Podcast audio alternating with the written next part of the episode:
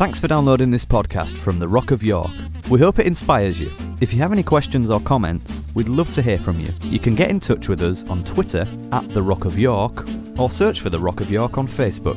And of course, there's the website at www.rockofyork.co.uk. But you probably already knew that. Here's something you might not know.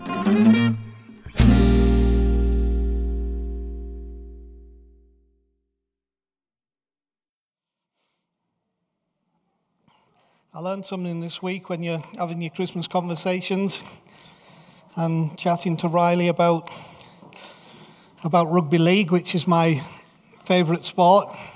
Of course, he's built for rugby league, as you can see. Is, uh, but I got the big, I don't want to play rugby league. I want to be a ninja warrior. so uh, we know what Riley's career path is anyway now to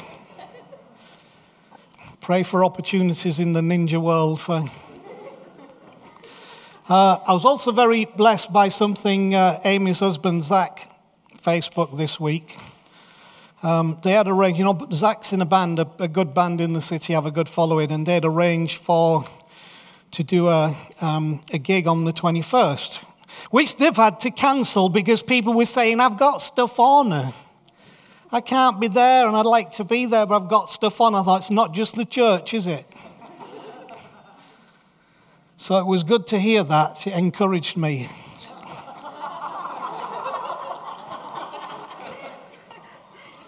what, what are we laughing at? Okay, I just pulled up another one of the videos from last year because uh, this I'd, I'd, looked at it this morning and something that I wrote with it. So I'd, let's have a look at it and then I'll uh, I'll make the comment. Some of you'll remember this. Everybody's looking for that something. One thing that makes it all complete. You find it in the strangest places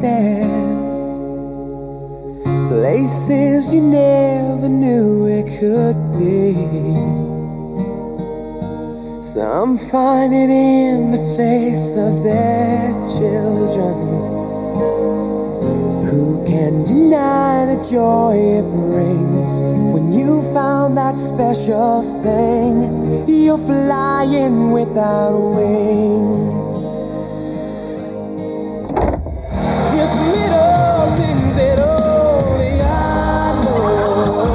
Closer to the ones you love this Christmas. Vodafone, power to you.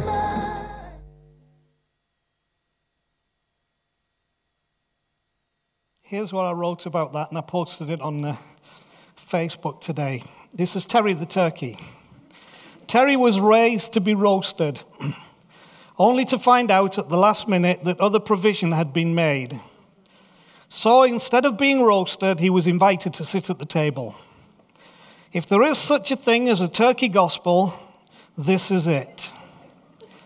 Sadly, the Christian gospel often seems to leave its hearers with the message that God is love, but the oven is on at 3,000 degrees, lovingly prepared for your demise.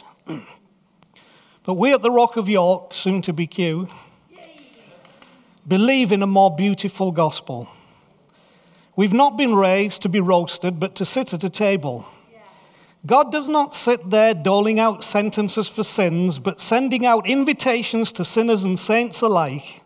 Truly very good news, particularly for the likes of me. I tried to find a Bible verse that talks about turkeys and not roasts. Apparently, that's not a major theme of Scripture. But I did find this in Psalms 23.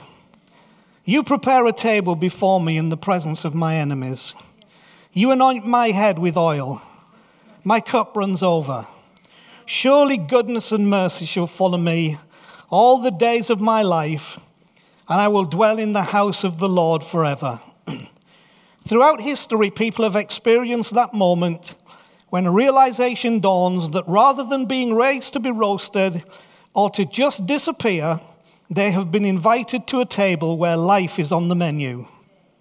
Maybe the longevity of this thing that began with a few diverse people who followed the one born in Bethlehem, who believed the absurdities at the core of its message to the extent of martyrdom, showed that those absurdities may not be as absurd as thought by some, but part of the authentication of the invitation that we now stand with an opportunity to accept.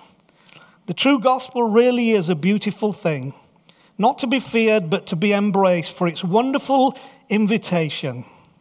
I hope you've noticed my skillful avoidance of any reference to the fact that somebody's nuts had to be roasted in order to save the turkey. Happy Christmas.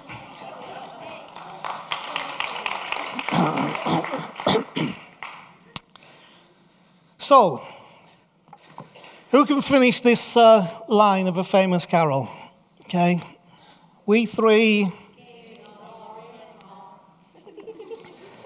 Well, that's not really true. What it should be is we three Persian Zoroastrian astrologers of Orient are. There was a lot of discomfort, I believe, in the translators of the Bible in truly dealing with this issue of these people who came to see Jesus, who were known as the Magi, from which we get our English word magic. They were magicians. They were not astronomers who looked at the heavens and charted out. They were astrologers who believed you could tell the future by looking at the heavens. And so, what we did to, to try and alleviate the issue of having to deal with these people coming to see Jesus was we changed the terminology. So we changed the terminology to wise men, which is pretty good. That's, that's, that's reasonable. But then, of course, the one we're most familiar with is they decided to change the terminology to kings. Now, there is some historic context to the fact that magi were sometimes kings, but I don't believe that's the reason that the translation says that. I think it's because we didn't know how to deal with people coming to Jesus from perspectives that we can't handle or don't understand. So I believe that there is inherent cleverness within the scriptures. Uh, and, and personally, I mean, many of you know, I don't believe that scripture is inerrant. That means that it has no errors. I think, I think there are plenty that you can point out in the translative process. So if we're talking about scripture as a translated process of text, then within the translated process of text, uh, there are without doubt um, some errors within there, but that's not our discussion. But, but, but I believe that there is inherent, an inherent cleverness within the scriptures that we know as the Bible that engages with and within the culture it's written about, and to, and to say more than the text appears to say. I, I like the Bible. I like it because of this richness. I like it because of its intelligence. I like it because of this inherent cleverness that he's saying something beyond the text. See, the characters on stage during this epic event that we call the Nativity uh, are also testament to this fact of the inherent cleverness. For example, angelic messengers appearing to shepherds might not sound of any significance, but there is a message within this because shepherds were the despised at this time. They had become the despised of, of the community. They were like the plebs of ancient Rome. You know, they were like, they were like the, which area should I use? The Clifton kids. no, no, no. I'm just teasing these guys. They were like, how about Chapel Fields? Chappie? Chapel Fields? Anybody from Chapel Fields?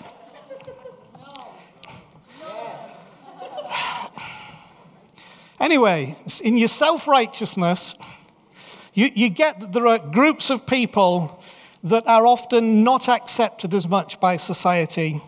And the shepherds were those. So I find it interesting what the Bible is suggesting that heaven's clearest conversation occurred with people who in society were deemed to be unacceptable or outcasts or rejected. See, there's a message within the message. There's another one as well that, that, that, that, that an unknown, immature virgin girl should get chosen. Why not a princess? Why not, why not a high society somebody uh, who you would think was known and therefore would deserve it. Why not, a, why not the Kim Kardashian of Judea? But it, but it was this unknown, probably teenage virgin girl that. some traditions would tell us that she probably was no older than 16 years of age when, when she became the source into which the Messiah would be birthed. So, so we have again, the, there, there is a message within the message about, about the that, it, that it's not who we are, it's not what we've done, it's not who recognizes us that qualifies us for the most amazing of world changing miracles. And then we've got a guy who's a carpenter who barely gets mentioned again after this. You know, I mean, it's like he pops onto the stage and he does his thing, and then we barely hear of him again. It's like he's just disappeared. We don't know if he died or whatever, but, but in one sense, that, that's not important because what he needed to do, he did when he needed to do it at the time he needed to do it. So, what the rest of the story is doesn't really matter in the context of this news about the good news because when it was needed, he had what he needed for when he needed it to do what needed to be done. This is the story within the story. And I love the, um, the fact that in, in Peterson's The Message version of the Bible, when, when Joseph is told that Mary's pregnant and that, and that, that uh, she hasn't been sleeping around, that, that the Holy Spirit basically has fathered this in us Peterson uses a lovely phrase. He says that he says Joseph, chagrined but noble, hid these things in his heart and took Mary to be his wife. Chagrined but noble. Now, of course, chagrined is a I like words, so I like the word. Chagrined is a nice word, isn't it? Chagrined. What it really means is he was really put out. I mean, he was totally ticked off. He was not a happy bunny. That's what chagrin means. He was, he was, you know, I mean, you, having somebody turn up and say your girlfriend's pregnant, um, but it wasn't anybody, it was God. You know, I mean, uh, most of us, if you tried pulling that, you wouldn't get away with it. So if you contextualize this and think of Joseph, he, he was put out. And, and what I like about the story within the story is there are some things that will put us out. There are some things that will tick us off. There are some things we won't understand. There are some things hard to get to grips with, but you have to take a hold of it in its context and in the word that you've been given and get on with it. And that's what Joseph did. There was a nobility that looked beyond his difficulty, and because of that, he, he became a major player in this, in this bringing in of what was in, an incredible miracle of heaven. So, what else? Um, why a manger?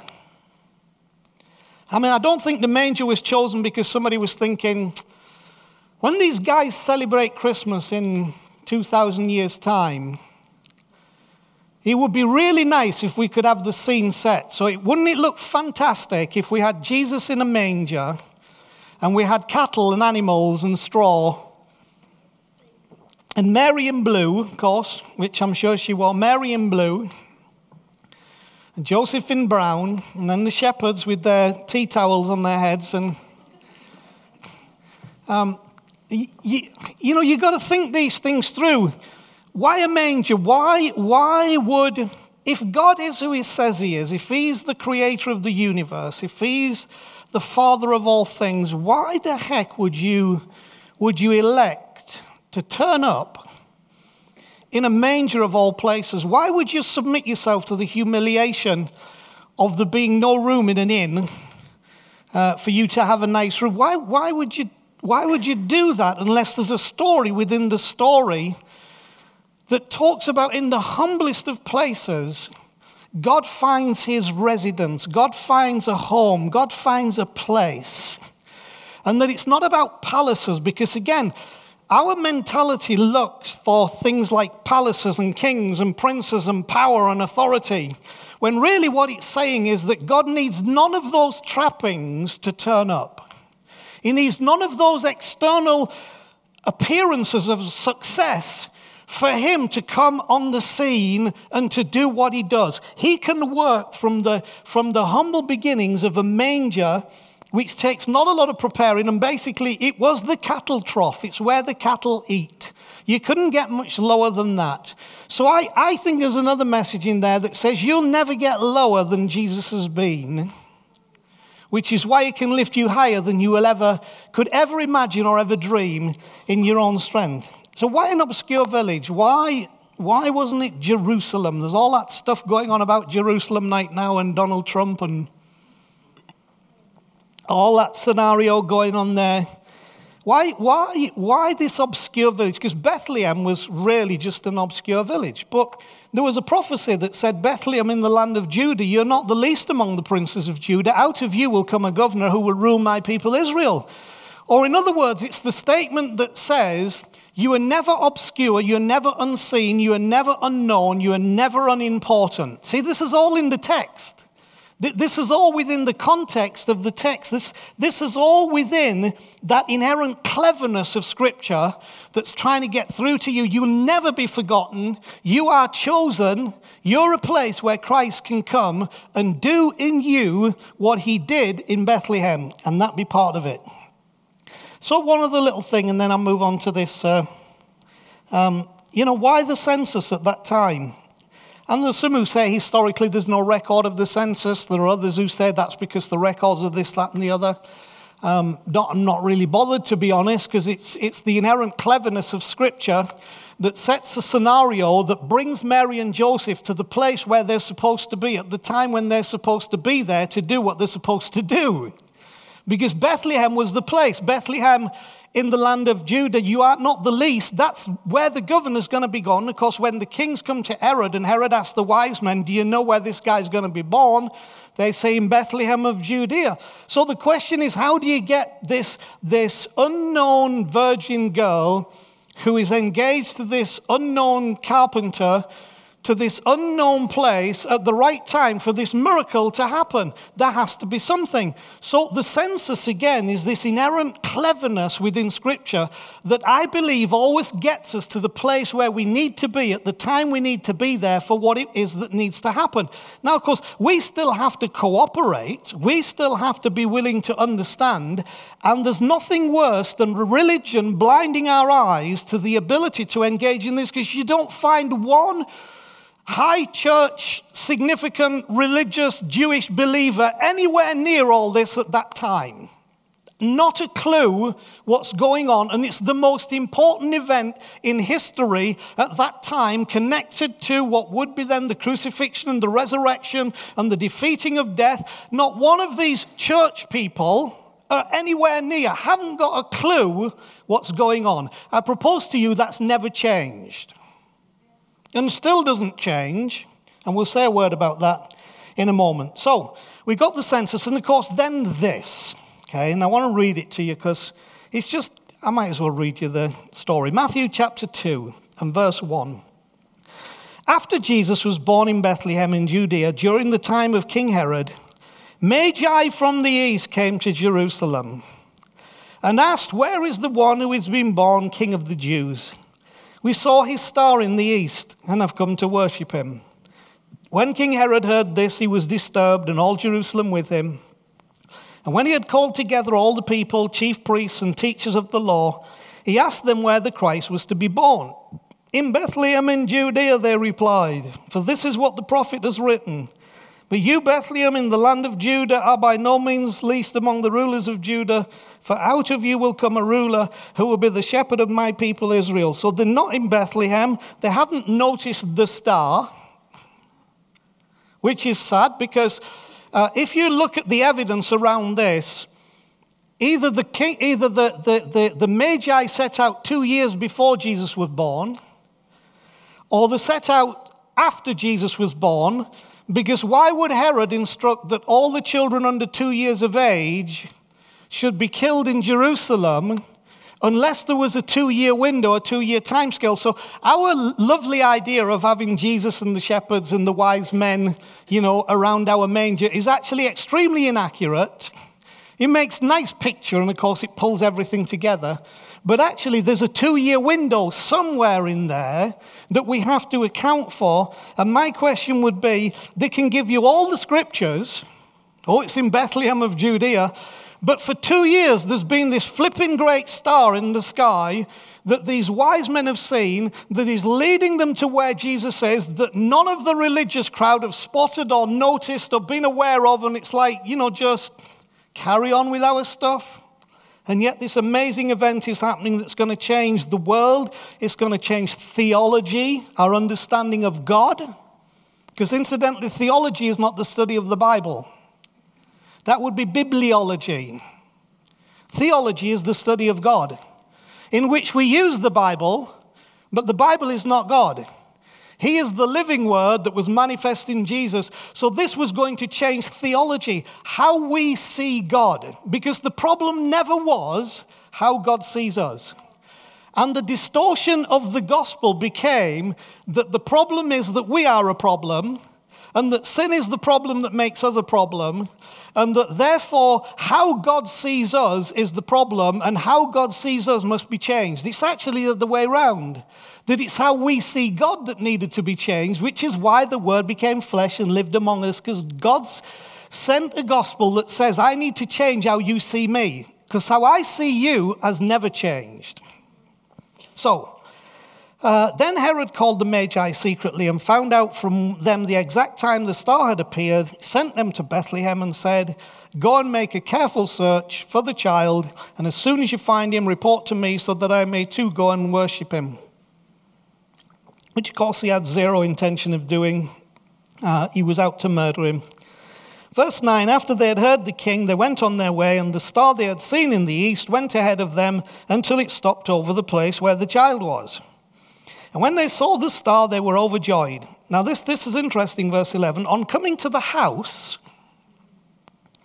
they saw the child with his mother so it's now no longer a stable and a manger and a baby. It's now a house and a child with his mother. And Joseph's not mentioned here, which is very interesting, but that, you know, that's a, another conversation. And they bowed down and worshipped him. Then they opened their treasures and presented him with gifts of gold and of incense and of myrrh. I so desperately wanted to do the uh, Life of Brian clip here. Uh, and having been warned in a dream not to go back to Herod, they returned to their country by any other route. What's that you've got? Frankincense and myrrh. Oh, you can keep that. We'll just have the gold. There's actually prophetic significance in it, but I still like the way it is on. So here's my point why I wanted to come to you. Why, why Magi? Why, why, seriously, Magi? Because, as I said to you at the beginning, these are Persian astrologers who, if you know anything about Persian history and Persian spirituality at that time, you can almost bet your bottom dollar were, were a group called Zoroastrians. Now, remember, Islam has not occurred yet, so they were not Muslim because that hasn't happened. They were Zoroastrians. Now, if you want to know what a Zoroastrian is, you've got Google, you've got Wikipedia. Go and find out. It's not for me to tell you everything. Uh, what is interesting about some of these things when you read them is what, what we know as cultural borrowing. You can see where different belief systems have borrowed stuff. And we also have to be careful because to assume that the process of Jewish belief that brought us to this day to assume that that had not borrowed from other cultures certain principles. It is most likely that our concepts of heaven and hell uh, and judgment came from the Zoroastrians, not from Scripture. But then we have overlaid it and read Scripture through that lens. But I really do believe God's a lot more loving than that, and I think His grace reaches further than we ever imagined, which is a lot of the point of this that to Persian Zoroastrian astrologers, right, stargazers, star charts, uh, horoscope, his grace reached to those people. And he didn't say, You've got to stop being that if you want to become this. He said to them, Come as you are. And he actually used their skill in those abilities to bring them to the place where they could get a revelation of who Jesus the Christ really was. I am so sorry for all the judgment and junk that I have imposed upon people historically for some of these arenas, thinking that Jesus could only meet them if they were sorted in certain ways. When actually, what we see here is he draws these shepherds from the hills, he draws them by a word from an angel, he draws these magi, these magic men he draws them from another nation by following a star, which is what they did, and by looking at the charts and the horoscope saying, This means a king is born. Well, you bet your king was born. But how they found their way to the king was basically by the principle of horoscope. Now, I don't I don't, I don't promote or suggest that horoscopes are the way to read the future. I don't think that that is the way. But what I'm saying to you is that the call of Jesus in his grace, when he comes in the flesh, pulls people from all streams and thoughts. And it doesn't first run them through a series of questions What is it you believe? How much do you believe? What have you done? Why are you doing that? It draws them to a place where they can get a revelation of the Word made flesh living among them. So I'm glad that the Magi are in this story. I'm glad that these Persian astrologers, these Persian Zoroastrian astrologers, that, that the grace of God was able to pull them and reach them. What I also find interesting is that these Persian Zoroastrian astrologers were more tuned in to what was happening at the time of God being made flesh than the whole religious community. Now that blows me away. Let me say that again because it's very important. It would appear that a bunch of Persian Zoroastrian astrologers were more tuned in to what was happening at the time of God being made flesh than the whole religious community. That's interesting, isn't it? But you see, here's what I believe they were the ones prepared to make the journey to find the truth. Here's what I wrote Seems religious people have an aversion to their truth being questioned or challenged and don't want to make a journey beyond or outside of that. So here's the deal I'd rather have a bunch of Persian Zoroastrian astrologers than a bunch of religious people. Because you're back again to the point that in 33 years' time, it's going to be the religious crowd that take this one who is the Word made flesh and put him on a cross because we will not have this man to rule over us. He's messing with our doctrine, he's messing with our belief, he's messing with our theology. He can't possibly be the Christ of God. And so they missed the real revelation of who Jesus was. God save us from ever being caught in institutional religious thinking in this place. Please help me to keep us free of that because we will miss every coming of Messiah when we get caught up in that. Now, I don't care how much history we have, I don't care how much knowledge we have, because these people had history going all the way back to the garden. They had knowledge going all the way back to the laws of Moses. They could quote scripture till it was coming out of their ears. And when Jesus turned up, they not only missed him, but they killed him. So it would be arrogant and presumptuous to suggest that if we get caught up in that stream, that we would not do exactly the same. And I think that is exactly what happens when belief becomes religion and religion becomes institutionalized. And then we will not make a journey. Thank God for these Persian Zoroastrian astrologers who were willing to make a journey, probably a two year journey to leave their homeland, to leave what they knew, and find this king with whom they were not familiar, but they knew he was coming and they wanted to find him. And when they found him, they wanted to honor him, not crucify him, honor him. Wanted to lay their gifts at his feet. My, my suggestion would be to you that those Persian Zoroastrian astrologers went away with something that day that revolutionized their life and thinking that they met a presence and a power in that house when they saw that child that they'd never encountered before. To the extent where, when they were supposed to go back and tell Herod where the child was, he says an angel came to them says, Go back another way. So they were now sensitized to heaven's voice from that encounter because they were drawn. See, there seems to me, when you look at this whole spectrum, a whole lot of journeys embedded in this story. Which again is this inherent, this in, inherent wisdom, this, this in, inherent truth, this, this, this inherent cleverness of Scripture. Mary and Joseph had to make a journey to Bethlehem. See, there's a journey there. Mary had to make a journey from conception to birth. There's a journey there. The Magi, our Persian friends, had to make a journey from, from Persia, Iraq, that area, to find where the child was. And then after this, Mary and Joseph had to make a journey to Egypt because Joseph was warned in a dream. Then they had to make a journey all the way back. Can you see how within the wisdom of the story is embedded the fact that journeys take place when we are truly coming to the outworking, the expression, the fulfillment of truth?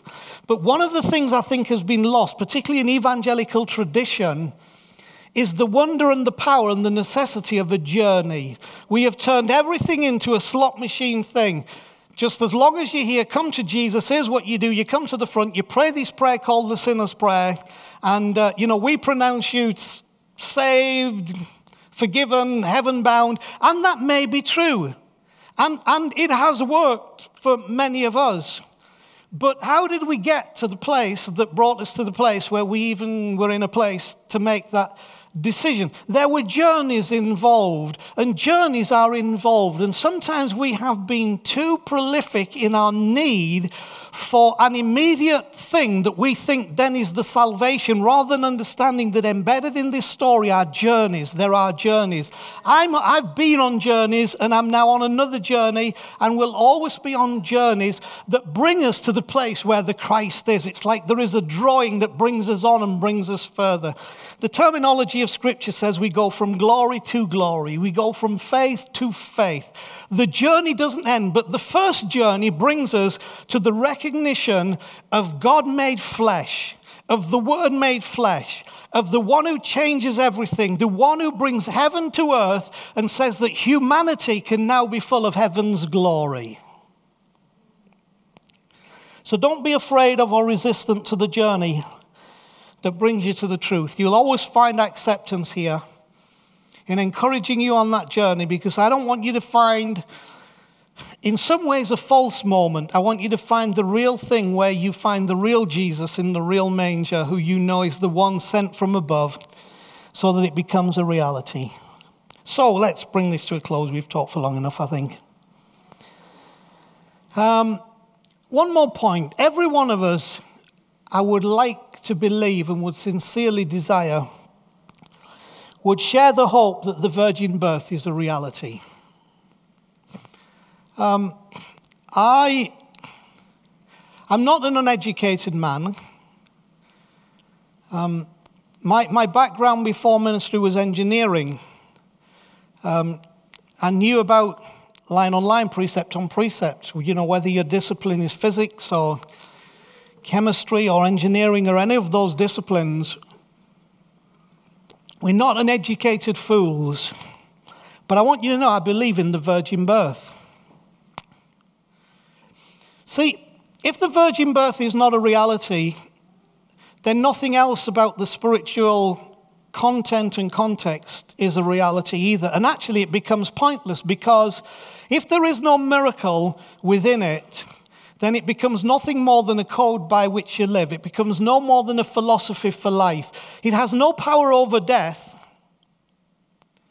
It only has, it only has influence in how we live, not a power that, that goes beyond when we, when we die. I, I, I believe in the, the virgin birth. I think it's an essential element of the reality of Word made flesh is that Jesus was born of a virgin. And the reason for that, as I said, with the intelligence that is within the context of Scripture, is that if, if God can turn up in human flesh in all his fullness, then it doesn't only have to be a Mary. It can be a Mel, and it can be a, it can be a Chris, and it can be a Beth, and it can be a, it can be a Jenny, and it can be an Anth. That he still turns up because the Word made flesh is still happening. There is still a visitation. There is still a desire. See, that's why Paul said, "Christ in you, the hope of glory." It was Christ in Mary, the hope of glory. It's Christ in you, the hope of glory. We become pregnant with and give birth to that same promise, that same living word that becomes a reality of where Christ in us, through us, from us, becomes the word made flesh. In us and through us and by us, and we still become the kingdom of God in the earth. So I hope you share the hope that is the virgin birth as a reality. Is it absurd? It's totally absurd. It is ridiculously absurd. But I think also one of the reasons that Magi were called to, the, to, the, to, to visit the Christ is because they were also known as the magicians. They believed in magic. And magic men were called to what one could argue was the greatest act of magic, on a par at least with the resurrection. Maybe those were the two greatest acts of magic the world has ever seen that could only happen. This wasn't illusion. Remember, there's a difference between illusion and magic. They really believed these guys could do magic. So I like the fact that in the story, people who do magic are called to the greatest magic trick that you could have ever imagined that was not a trick that they witnessed because God was made flesh and was born of a virgin in that manger, bringing life to the world. So is it absurd? Yes, it is. Can you argue the virgin birth from a rational perspective? Don't even begin to try, because it's not meant to be explained from a rational perspective. But you see, here's the problem. If you want to explain the virgin birth from a rational perspective, you've got to sort out all your issues from a rational perspective. You have nothing other than the rationale that you can't make it, you haven't got enough, you've not done enough, and it's not working. That's all you have to work with. But if you have something beyond the rationale, if you have something that says this is absurd but true, that the word can come into a person and be born, and Christ can turn up, and there can be a miracle, the magic of heaven, then what it means is that your life is no longer bound by the rationale of your existence and your circumstance. Miracle does happen. This was a miracle in the making, and for you, there's a miracle in the making. I have hope in the virgin birth. I believe in the reality of it. Because if it is, the reality that it's possible that by very non human means, something very humanly impacting can happen to the least of us. I think the wonder of the gospel is that something very non human happens to us. Something beyond our frailty, beyond our weakness. Something that changes lives and, and, and, and fixes lives and heals lives and, and puts lives on the right track because something very unhuman happens. There was something very unhuman was happening here in the virgin birth. And I want you tonight to realize that if unhuman things can happen in the human sphere, and we live in the human sphere, it means those unhuman things which are heaven's touch, and I can say that, which are heaven's touch, can turn up in our life, in my life, in your life. So, where do we finish? We finish here, and I think it's the classic of the, of the wisdom of the Christmas story. Um, you know, this, this, the story says this angel turns up and has this conversation with Mary, and it's going to cost. But her reply is, Let it be to me as you have said. And there's something very powerful about those words. When, when you're dealing with spirituality, spirituality is not a performance based thing. Spirituality is not something that you do, it's something that you have. And the something that you have, you don't have because of what you do. But what spirituality does, spirituality says, Let it be to me as you have said. Spirituality is really a gospel of humility. It's the gospel of yes. It's the gospel of agreement. It's the gospel of submission. It's the gospel of letting go, and, and we used to say letting God. It, it's the gospel that says, let it be to me as you have said. There was nothing that, that Mary could have done to get herself pregnant according to the word that had been given. Nothing, she could do nothing to make that a reality. All she could do was say, If that's true, let it be to me, as you have said. And we're sat here tonight because the world changed on, on the power of those words. If those words had never been said, who knows what would have happened? And what would have happened might have been very different, and we might not be sat here. But on the power of those words, let it be to me as you have said, we're here tonight. Life has changed. I've been blessed. I've been helped. I've been healed. Been set free. Been, know that I'm forgiven. Know that the life of God is in me. Know that death is defeated. And it all began with those words. So, my proposal to you is that those words are still as powerful today as they ever were when Mary spoke them in that little room when the angel appeared to her. And that your greatest contribution to this process of miracle is simply the willingness to say to God, Let it be to me as you have said. He has promised his life, he has promised that you already have his forgiveness. He's promised that he will live in you in the same way that he lived in Mary, and that what comes out of you will be something that comes from the Christ of God, the Word of God. Floyd. Now, we've used terminologies for those things in the past that I don't use as much today, but that really is this wonder of salvation. That really is the fulfillment of what we have come to know as the more beautiful gospel of which we become a participator, not a creator. We don't create it, we participate in it.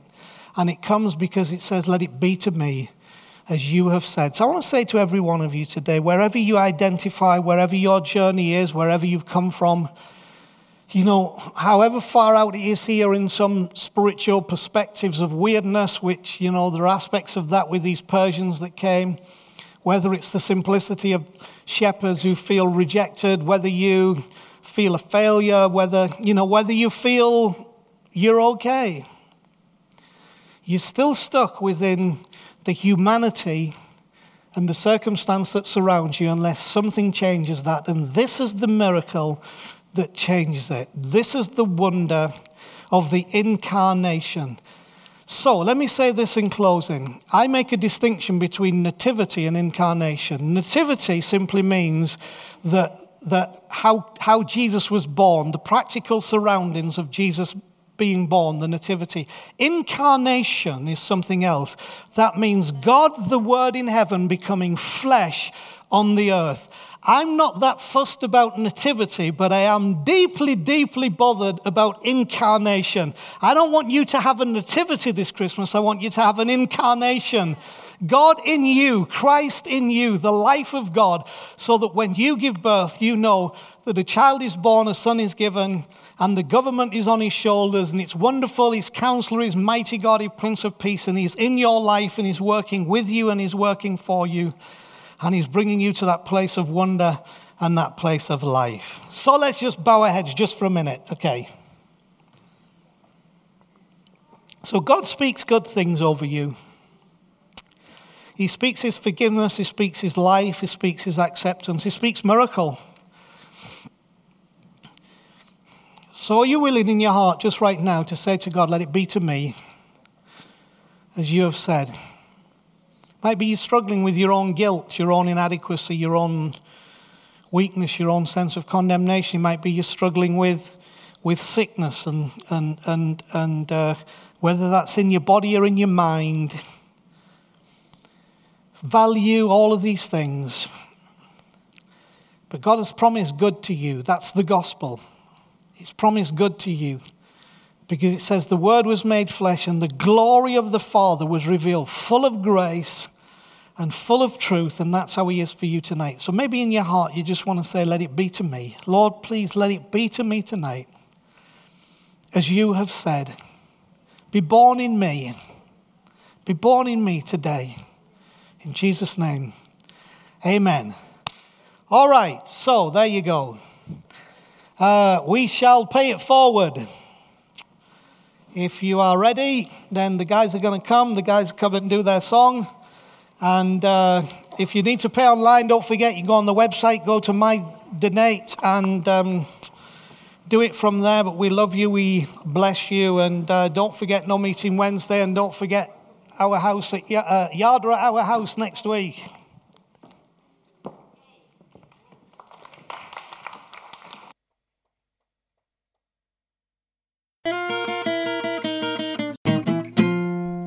Thanks for listening. You might not be aware that The Rock is funded completely through donations from people like yourself, so if you feel like you're part of our community, it would be great if you could make a contribution by visiting our website at www.rockofyork.co.uk and just click on the donate button for more information. Thanks again.